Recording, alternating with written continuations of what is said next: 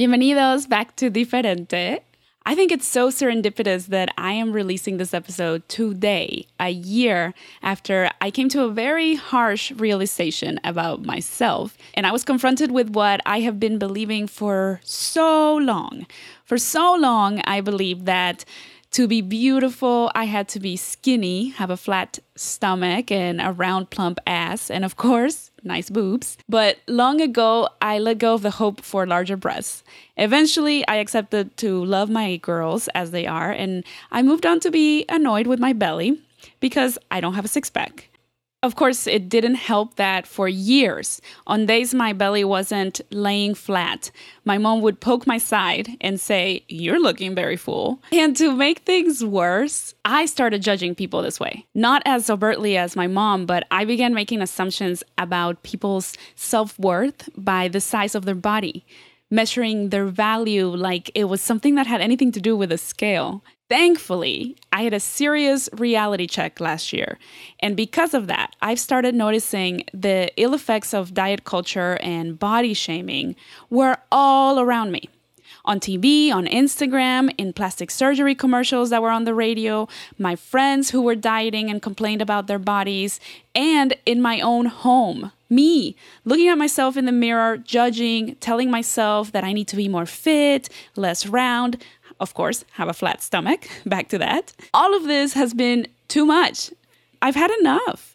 Of course, that is easier said than done because on doing thirty years of being told that a, quote, fit or sculpted body is the way to happiness is probably going to take a lifelong process. So that's when I started raising questions about my beliefs, my biases, and I knew that if I was going to truly live a diferente life and practice what I preach, I would have to confront my own fat phobia. So I invited Christy Harrison to help kick things off because I know I'm not alone in this journey and I want to share it with you. Christy is an anti-diet registered dietitian and certified intuitive eating counselor and the host of Food Psych podcast. She specializes in helping people make peace with food and reclaim the time and energy they lost to the life thief that is diet culture. Get ready, this episode might cause you to question your beliefs, but I know you're not afraid to shake things up. Bienvenidos! Welcome to Diferente. My name is Maribel Quesada Smith. I'm an expert at questioning everything who wants to bring more color into your life. I'll be coming at you every week with a little humor and a mountain of passion to share with you stories and ideas related to life, culture, creativity, and business that will inspire all of us to explore different perspectives. Don't be surprised if you find yourself motivated to shake things up. That's known to be a side effect of the Diferente life, and it's contagious. Now let's get to it. Hi, Christy. Welcome to Diferente. Thank you so much for having me. Of course, I'm happy to have you. So I want to dive right into it because I've been thinking about this topic for a long time and I have a lot of questions for you. I, I have a lot of things that mm-hmm. I want us to talk about. That's right. I know you live in Brooklyn, New York, but is that where you grew up? No, I grew up in the Bay Area in California. Ah, no kidding. We were just there actually in San Francisco. So what brought you to the East Coast? Uh, it was mostly journalism. I my first career was as a journalist, and there really weren't, um, when I graduated college, there really weren't any full-time journalism jobs, or they were very few and far between in the Bay Area. So I worked at like an alt-weekly newspaper for a little while, and I knew that the publishing industry was all in New York, and I wanted to go. And I happened to also be dating someone who was from New York at the time, who was interested in moving back. So we did like a cross-country road trip and moved to New York in two thousand four. So how was the adjustment period for you? Because I imagine going from the West to the East is just a totally different ballgame. It is. It is. I was, I mean, definitely the first couple of years were a big adjustment. Uh, like my first winter in New York, I was trying to wear a cute vintage pea coat that had no lining. Like it was not appropriate for winter. And I was like, why am I freezing all the time? And yeah, did not have my layering game down or understand how clothing worked in the, in the winter here. Oh, it was rough. Um, it was tough adjusting to like the lifestyle too, because everything is so much more expensive. Everything is harder in New York. Like it's just, you can't easily pop over to a grocery store with your car and park in a parking lot and get your groceries and take them back and park in your garage and like easily bring them into your house. It's like nobody has cars. I mean, I now have a car finally, but I didn't when I first moved here. Oh, yeah. I know exactly what you mean. I used to live in D C and I had a grocery cart for that specific reason. So before you went back to school to be a dietitian, I know you were a journalist. Tell me a little bit more about that part of your life. Yeah. So I just have always loved writing. From the time I was, you know, seven, I was like, what do I want to be when I grow up? An author, a writer. Like that was always what I said. Uh, when I first started my career as a journalist, I was more interested in like the arts and, um, social justice issues and like news and politics. I was not really that interested in food and nutrition at all. And it wasn't until college, like at late college, really my last year and then into the year after college, that I developed an eating disorder and suddenly became obsessed with food and nutrition because of that. So that's how I sort of got off on the food and nutrition beat in journalism. I didn't go back to school to become a dietitian until six or seven years after um, graduating college. So I worked as a magazine editor um, for that time and ended up working at Gourmet Magazine, which is, you know, a vaunted sort of historic food magazine that was running for seventy-five years. And they ended up closing like two and a half years after I got there. So, oh, oh my gosh. And I knew, you know, we could all kind of tell, like read the writing on the wall that something was going to, something was coming. It was after the um, economic crash of two thousand eight. And so everybody kind of knew something was up. I didn't realize they were going to close the whole magazine, but I did sort of think my job might be on the chopping block because I was one of the more recently hired, you know, at two and a half years, still one of the more recently hired people because there had been people there for like thirty-five years, their entire career at the magazine. And so I was like, let me just look around and see, you know, what else is out there and think about going back to school for something that's maybe a little more stable than journalism at this time. And that's how I kind of came upon becoming a dietitian. And at that point, I had spent, you know, six or seven years covering food and nutrition really um, intensively and had learned a lot about that. So I, I knew that I wanted that to be um, something that, you know, was involved in my future career. And being a dietitian and also getting, I got a master's in public health, um, public health nutrition, that seemed, you know, like a good idea at the time. And of course, at the time, I was also very much drinking the Kool-Aid of this idea that we have a quote unquote obesity epidemic and I have to help stop it. And so that was part of what drove me back to school to become a dietitian and kind of like secretly this little thing in the back of my mind being like, maybe that'll be the key to finally losing weight. You know, maybe that'll be the key to to changing my body permanently. Oh, and we will definitely get into that a little bit later. But thank you for my segue, because I was going to ask you, did you grow up as a skinny kid? I did. Yeah. Yeah. So I was always, I was, um, you know, was on the smaller side. I was never sort of terrifyingly skinny. I was always just like a small kid. And, um, at various points, I did like around age thirteen or so, I got a growth spurt and my body didn't fill out yet. It hadn't caught up yet. So I was kind of gawky. And my best friend's mom, I remember, was calling me around that time like a human garbage disposal because I would just come over and like eat everything in the house. And I would eat all these things that she deemed to be too fattening to keep around. But I, yeah, basically had, you know, the sort of privilege of being a smaller bodied person. My body size was never something that was remarked upon other than to say like, oh, you're so small, you know.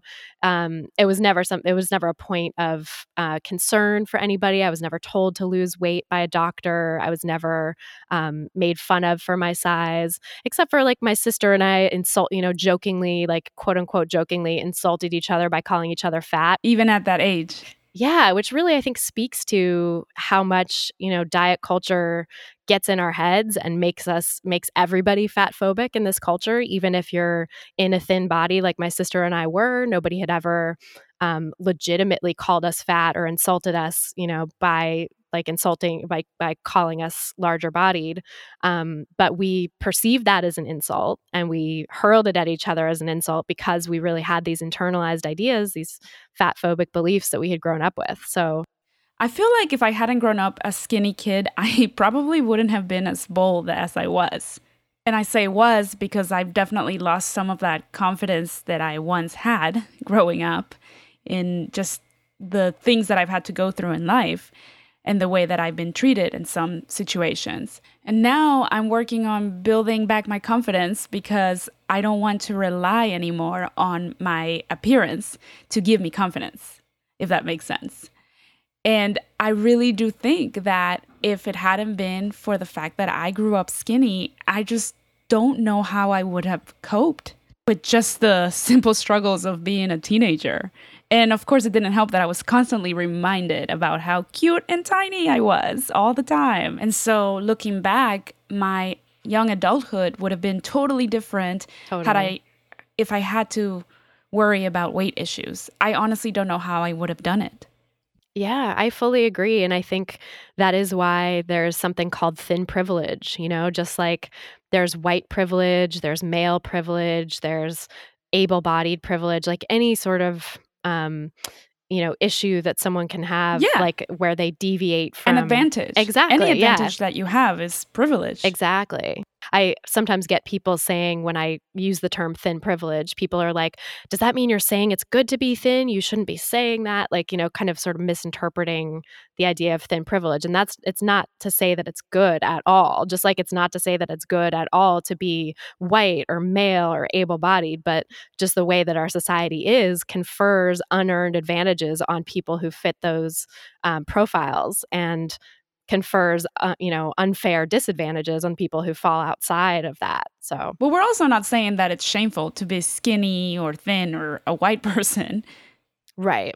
But we do have to acknowledge the fact that there is a privilege that comes with being a thin, small-sized human who doesn't have to worry about the societal pressures of being small and, quote, fit or, quote, healthy. And I mean, we're going to talk more about this diet culture mentality later, but let's talk about the role that food played in our lives. Like for me, food was a part of every emotion. It's like you had a party, you had to have food. If somebody died, you have to have food. Uh, whenever we would get together as a family, somebody brought food. It was just everywhere, and it, it was a positive feeling to have food around. What was it like for you? Yeah, it was. It was very much a source of pleasure, and I remember Um, generally being, you know, happy in my relationship with food growing up for the most part. Like it was, it was a source of connection. Um, I mean, I didn't realize until later how uh, problematic it is for some people, you know, how some people have such fraught relationships with food. It wasn't until I was in my early twenties and started struggling with my own relationship with food that I was like, oh, I get, I get how many people struggle like this. And I sort of was able to connect with people over that struggle. But before that, I just was like blissfully oblivious almost.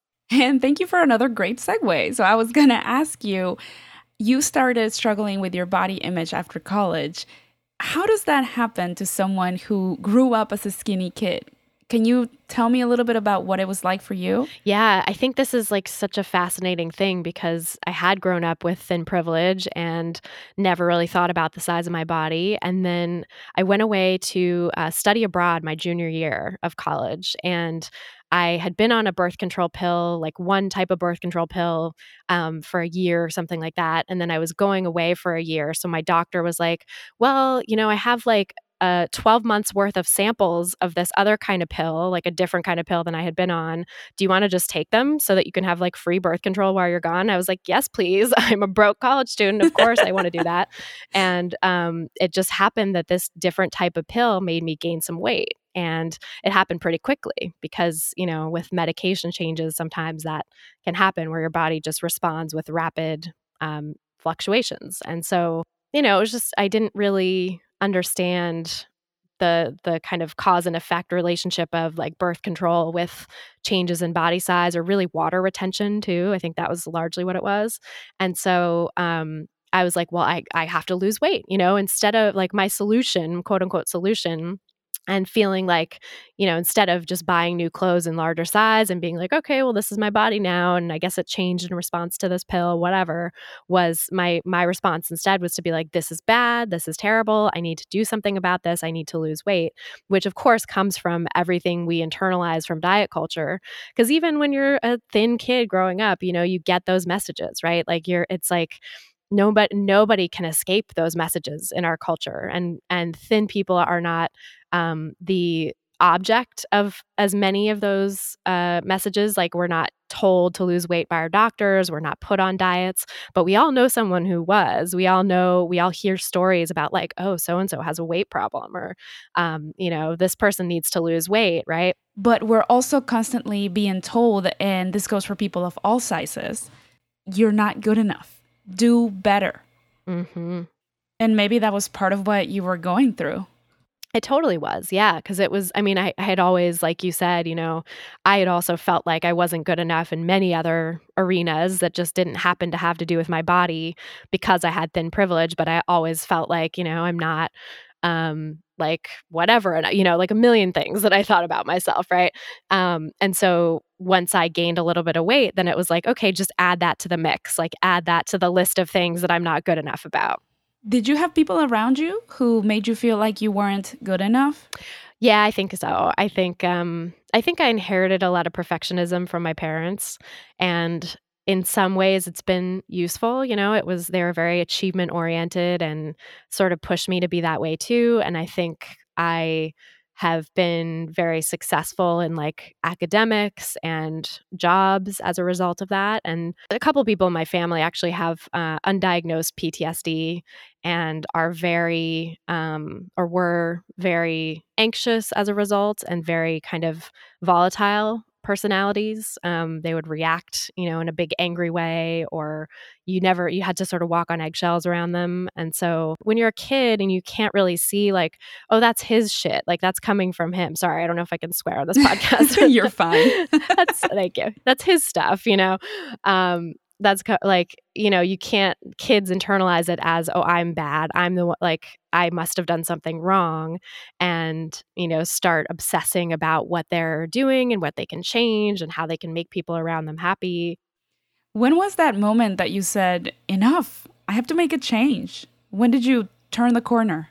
Yeah, it really wasn't until I was in school to become a dietitian. So, oh, so it was many years later. Many years later. Yeah. I mean, what I what really happened was I kind of muddled through and got over the worst, like the worst of my, really spiraled into an eating disorder fairly quickly after I started dieting in at the end of college, and it was getting worse and worse. And I was trying to reach out for help. I was I, I saw a therapist who said that my weight wasn't low enough and I couldn't possibly have an eating disorder. And so, of what? course, that, yep. And that is a common, unfortunately, a very common thing that, you know, people, and I mean, I've always been in a smaller body. I was not, you know, my body size never changed that much. Even when I gained a little weight from the birth control, I was still objectively like in the smaller side of the B M I curve. But you know, when I was starting to try to lose weight and diet and stuff, my my mom actually was like, I am concerned about you. I feel like you're you're looking really skinny. Is everything okay? And I was like, yeah, yeah, yeah, I'm fine.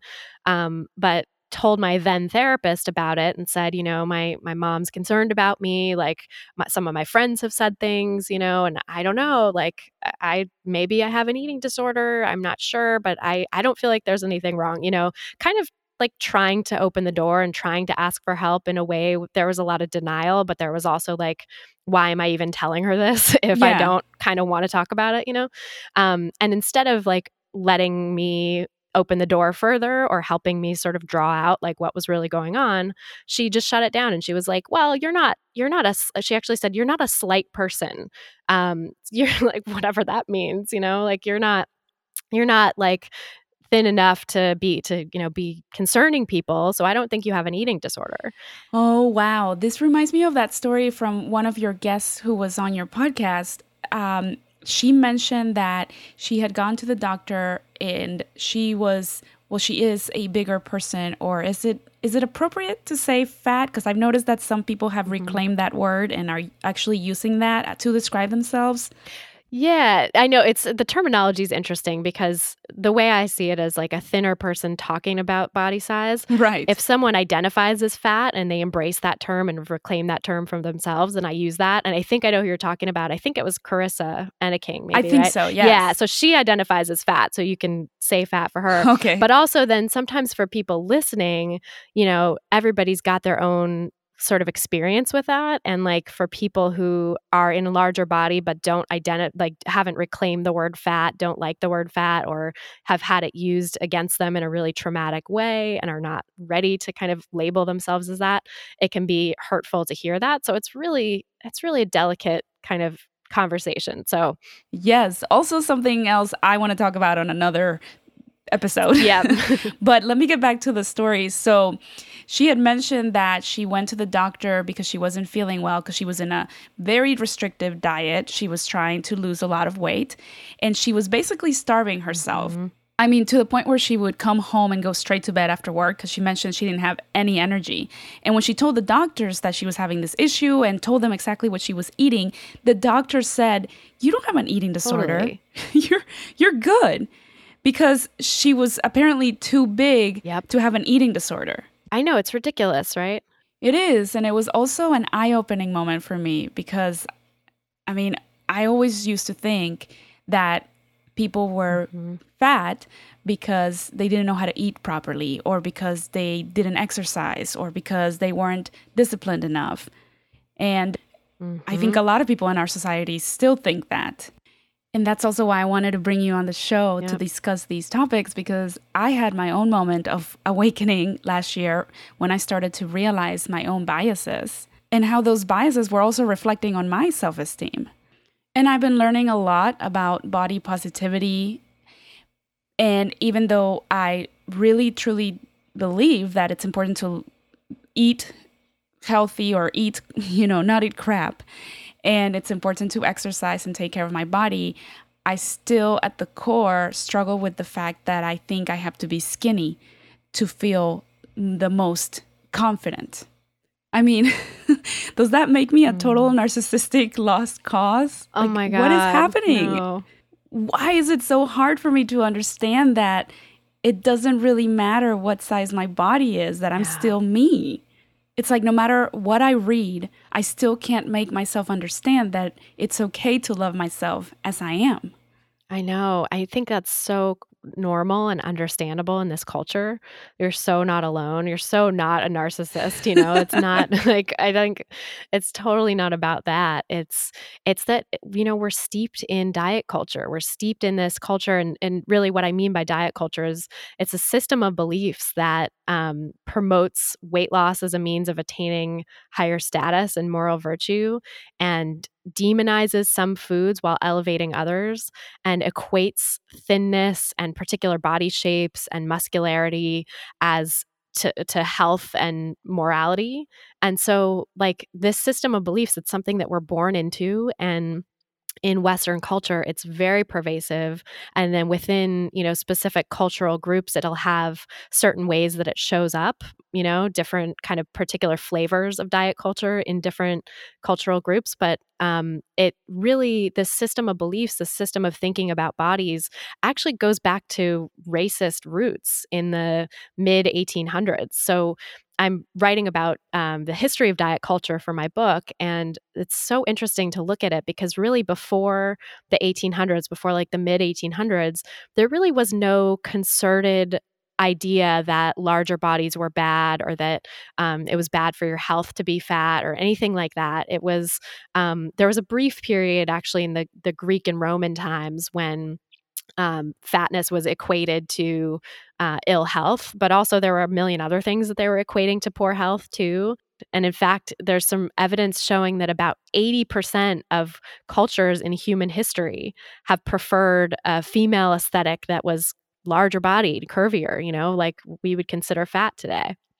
And so, like, why is it that our specific moment in time in this culture is so preferring thinner bodies and so demonizing of fat bodies? Well, it actually goes back to like this sort of window in the mid eighteen hundreds where a bunch of different things were going on. There was like the Industrial Revolution was happening, and Charles Darwin was doing his writing around around that time, sort of the early to mid eighteen hundreds into the late eighteen hundreds. And a lot of evolutionary biologists were kind of following suit. And And they came up with this ridiculous idea that um, larger bodies were more associated with people of color and um, people like the non-aristocratic people, you know, the sort of poorer people around the world, and with women, that that was, those were the sort of groups that were seeing, they they saw to have more incidence of larger bodies.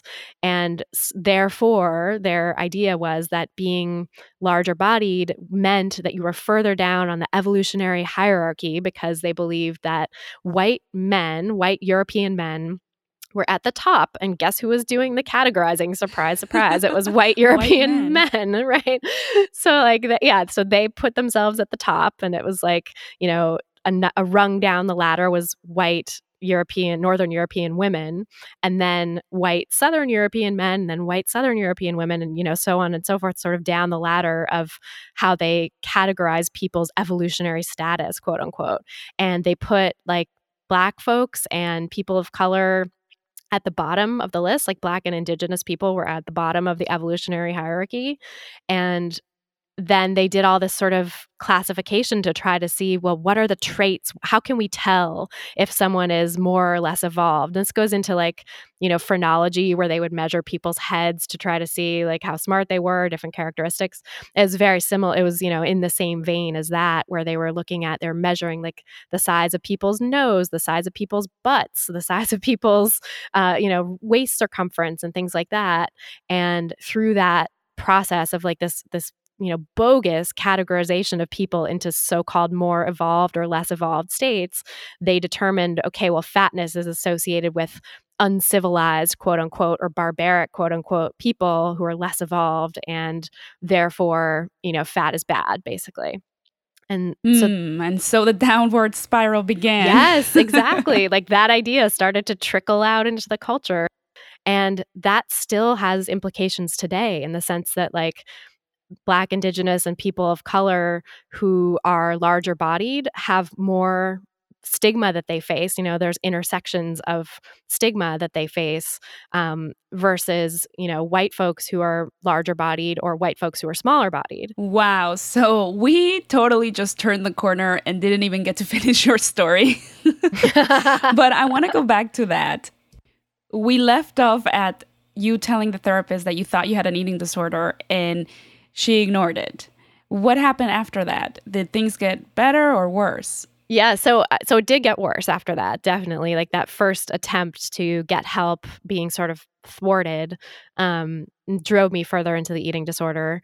And it just kind of happened, I think, you know, serendipity, that I was working with this guy who I had a big crush on, who was a food writer at the at the Weekly, the newspaper that I was working at, and his one of his beats was food, and I, you know, I really wanted to be with him, and he was kind of interested in having a foodie, like a cool foodie girlfriend who'd go on adventures with him and, you know, eat different foods and stuff. And so I was like, you know what? I'm going to be that person for him. I'm going to like put aside this disordered behavior that I'm doing, all these restrictions, all of this overexercise and just, you know, extreme dieting behavior that I was doing. I was like, I'm not going to let that be a part of this relationship. And on my own time, I'm going to do that. Like, and I did, you know, when I wasn't spending time with him, I overexercised and sort of comp- you know, tried to compensate.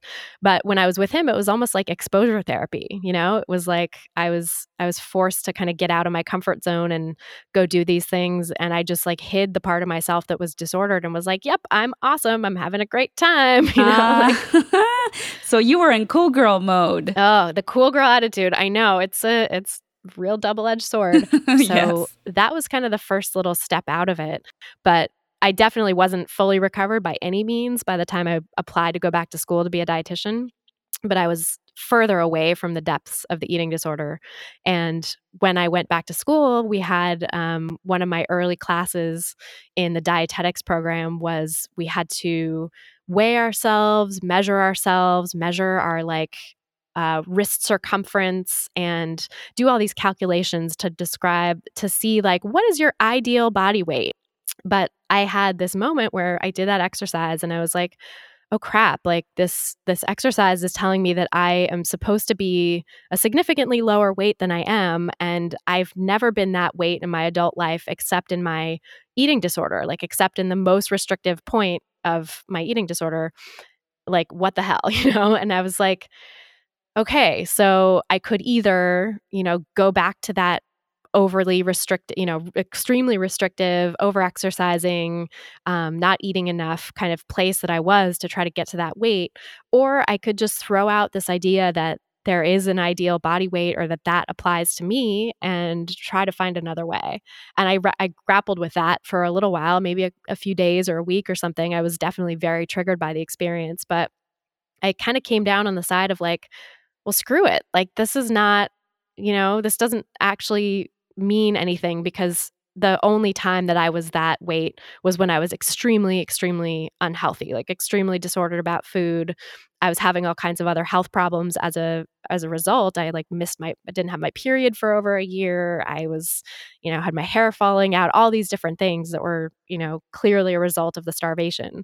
And so I was like, I had enough sort of sense at that point and enough um, maybe self-love at that point too to say, I'm just going to throw that out. And it just so happened that I had been working on a book proposal about emotional eating at the time. And um, when I was back in school, I was still writing and stuff. And I, I was working on a proposal of my own for a book that I never ended up writing. But that led me to discover the book Intuitive Eating. And when I read that, I really connected to, oh, this is the way that I ate growing up. This is the way that, like, it makes so much sense to me to go back to eating this way. And so after I had that experience of, you know, being super triggered in that class, intuitive eating just became what I did. Like, I, I pretty soon after that, I think I threw out my scale.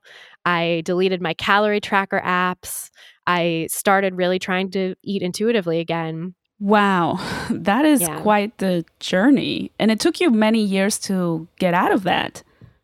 Yeah, this was years. I mean, I think it was it was over a decade by the time I was fully, fully recovered.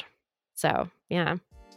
Wait, hold up. Before we go any further, I have something very important to ask you. Will you share this podcast with your friends? It's very easy to share the love by either texting a direct link to this episode or posting a screenshot and link to the show on your preferred social media platform. Make sure you tell them why you want them to listen. Thanks for your support. Now back to the show.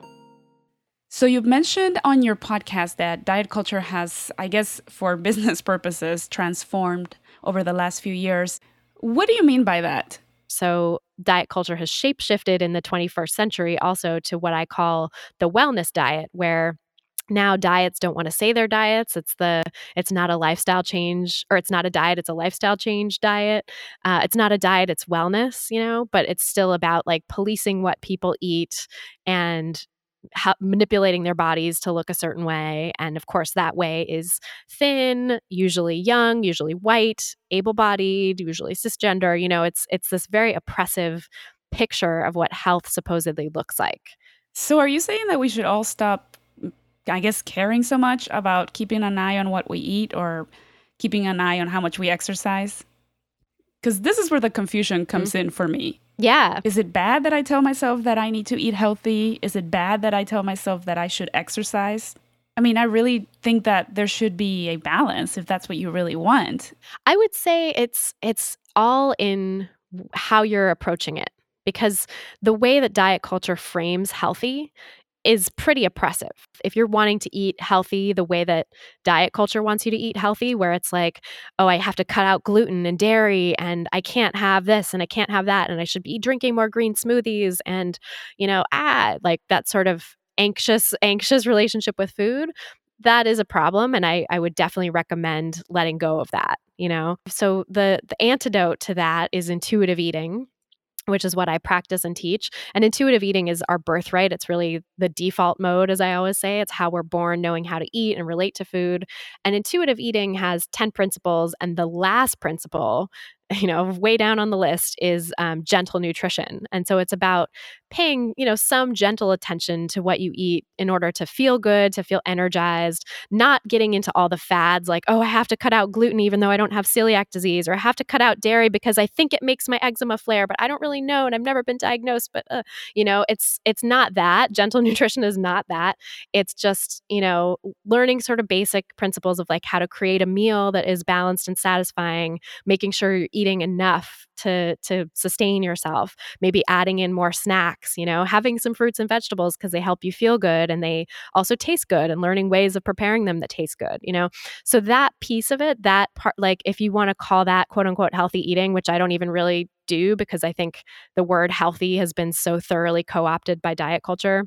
But if you're do if you're thinking of it in that way, then I think it does have a place in a balanced relationship with food and a peaceful relationship with food. But I think that, you know, the reason it's the tenth principle, the reason it is so far into the intuitive eating journey that we even talk about nutrition is because diet culture like has its tentacles completely intertwined with how we think about nutrition in this society. Nutrition in Western culture is pretty much diet culture. So for the most part, so to to get back to a place where we can think about nutrition in a way that is truly empowering and compatible with an intuitive relationship with food means disentangling all these beliefs that we have about it. So the first principle of intuitive eating is reject the diet mentality, which is basically the diet mentality is really the way that diet culture shows up in your brain. It's like how diet culture has colonized your mind. And so kicking the diet mentality out is a process and it takes a long time. So I'm really not surprised actually that you say, you know, it's been about a year that you've been working on this and thinking about this and you're still having some, you know, struggles and kind of wrestling with things in your mind, because of course, like it's, that's the hardest part actually is, you know, getting rid of the diet mentality. Yeah, that mentality is kind of hard to get rid of when you've been told your whole life that it's it's not okay to be fat. And I feel like I live a pretty healthy lifestyle, like, and I'm using that term by to I'm using that term to mean that I eat intuitively. I eat a variety of foods that are good for me, that feel good on my body. I don't eat crap, or I try not to. And I work out, but I don't make it a point to work out all the time, or I'm not on a very strict uh, workout regimen.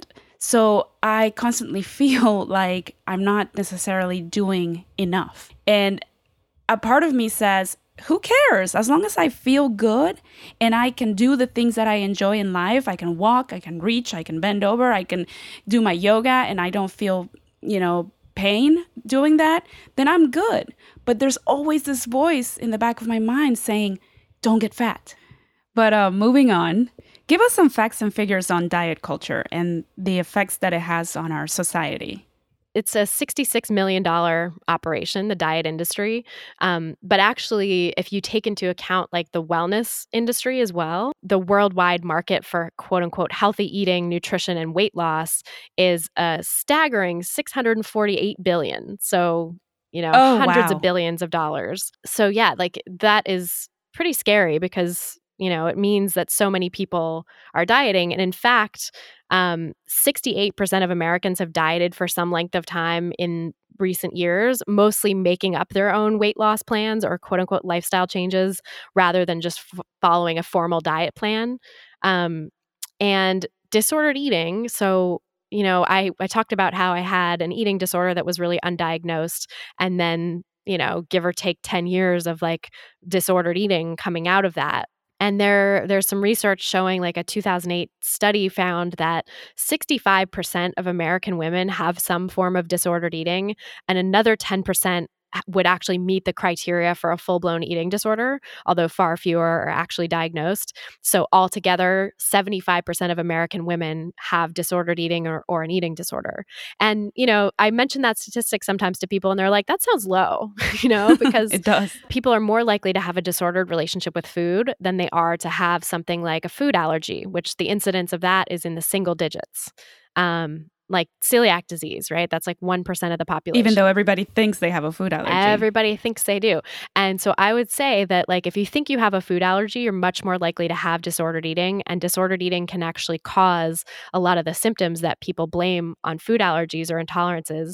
And then following the diet that is supposed to correct the so-called allergy or intolerance actually makes things worse. So for example, some of those um issues can be like digestive issues, you know, constipation, diarrhea, gas, bloating.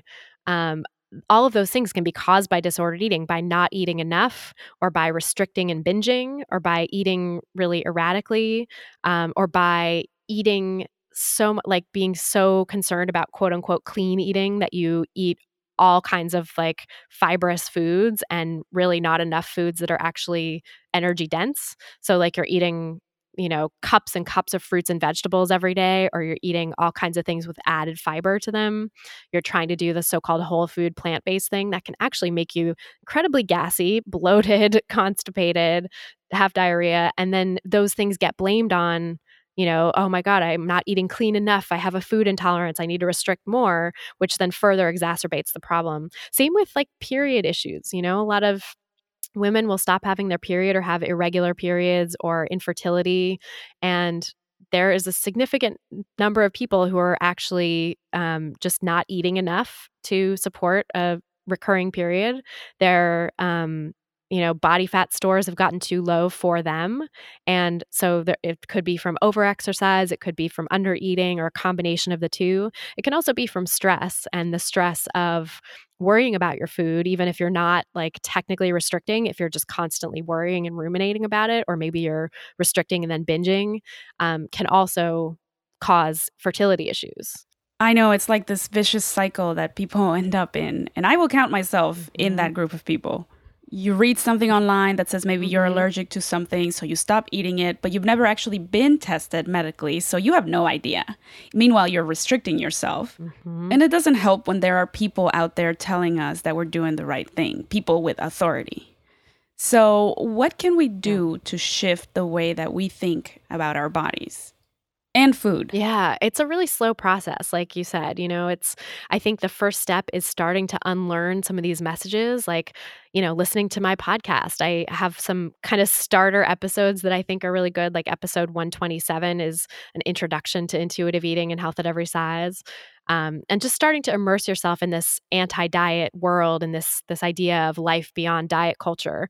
You don't have to necessarily agree with it or change anything you're doing at the outset, but I think just starting to consider it, starting to um, you know, give yourself a different way of thinking, expose yourself to a different way of thinking is really important and helpful. And that's the First That's step. What we're all about here at Diferente. That's awesome. Yeah, different. Right, exactly. Like, you know, exposing yourself to something diferente.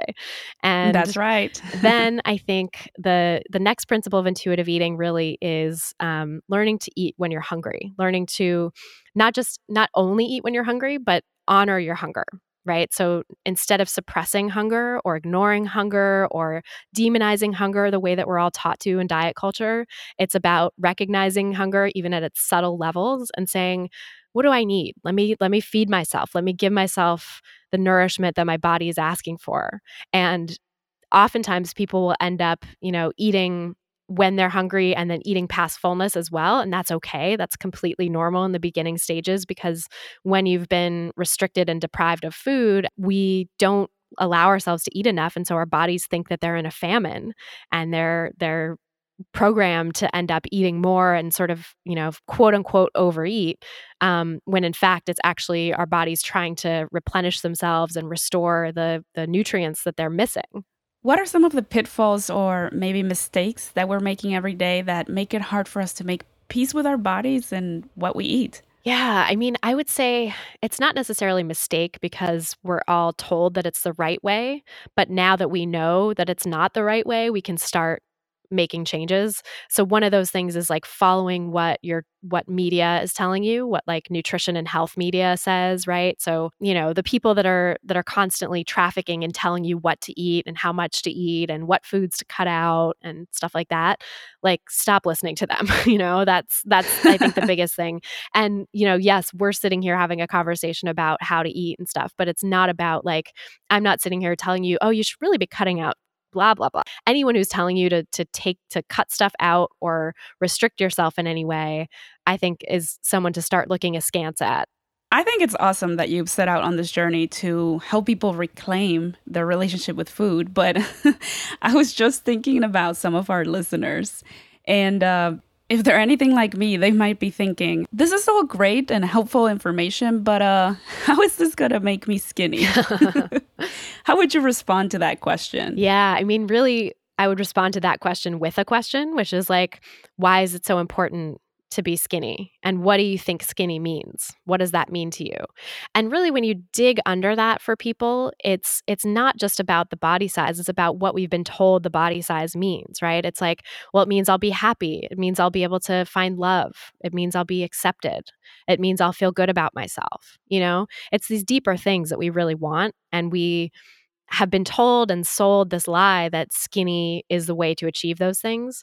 But really, when we take skinny out of the equation, we can actually achieve those things on their own and start working towards those things without the sort of false mediator of body size change. Like I said, the yo-yo dieting cycle actually puts people's health at greater risk. And so can we just take out this pursuit of a thin body and go for the things that you really want, that you think the thin body means, but that actually you're able to achieve and attain totally without pursuing thinness in the first place? Oh, that is deep. No, you're right. You make a really good point, because I don't think that people are necessarily pursuing just a thin body. I think people pursue what comes with a thin body. It's the side effects mm-hmm. of being thin that people are attracted to. But uh, newsflash, being thin does not make you happy. I mean, I'm thin and I still have a whole lot of problems. But it's so you. true, though. And that's why I'm so glad that you were able to be on Diferente so that we could talk about some of these topics, because I know I'm not the only one who grew up thinking that Uh, you know, we had to be a certain way, or that being thin was the only route to happiness and to acceptance. And that being healthy doesn't mean being in a small body. You know, that's something that, if nothing else, I hope that people listening can at least walk away with the confidence to question the messages that we get out there about what society's standards are and what we should be living up to, you know? Mm-hmm. So I think I told you I read this book last year that had me really believing in this bullshit rhetoric that being fat was an issue of discipline and just being lazy. Can you explain to people why that's not true for a lot of people out there? Sure. And don't get me wrong, like I do believe that discipline will get you to a lot of the goals that you want to meet. But when it comes to weight, I do think that the issue is probably a lot more complex than we think. Yeah. So I think, yeah, the diet culture really sells us the lie that people who are fat are that way because they're lazy, because they've cho- made poor choices, quote unquote. And the reality is that pretty much anyone I've ever worked with, anyone I've ever known in a larger body has been on more diets, more quote unquote healthy lifestyle changes than I can count or than they can count. It's it's a testament to the fact that diets don't work, that shrinking your body, that efforts at intentional weight loss don't work, and that in fact, in the long run, it actually is more likely that you're going to gain more weight than you lost on a diet. So, you know, to stop that To stop that cycle and to say, I'm not going to diet anymore really is an act of self-care. And I know that diet culture throws so much at people that like tells them they're lazy, tells them they're bad. It's it's all kinds of horrible stereotypes and stigma and discrimination against people in larger bodies. I think that, you know, anyone who is in this place of feeling like fat means lazy, means bad, means never getting what you want, um, a mindset shift is really important in in starting to look at, actually, I am able to achieve those things. And the forces that are telling me I can't, the forces that are that are telling you that being fat is bad are actually oppressive forces that are just as harmful as racism, sexism, homophobia, and all the rest. Oh, yeah, we're going to have to do another episode and dig deeper into the roots of fat phobia, because that's super interesting to me as well. But I have two more questions for you. What is your passion and how do you define success? Yeah, so I think my passion, I mean, different passions in different areas of my life, but the the passion that's sort of the most relevant here is is definitely spreading the word about why diet culture is so harmful to people and that there is an alternative and that we don't have to pursue this futile attempt at shrinking our bodies for our whole lives. And we don't have to have our lives stolen from us by that pursuit. And how I define success, gosh, I mean, I would say, you know, it's being able to have a, a sense of purpose, be able to affect change in whatever way is given to you, whatever way feels like your calling, and also have a balanced life with that. Head over to our website, diferente podcast dot com, to find resources on this topic and learn more about Christy's work and podcast, Food Psych.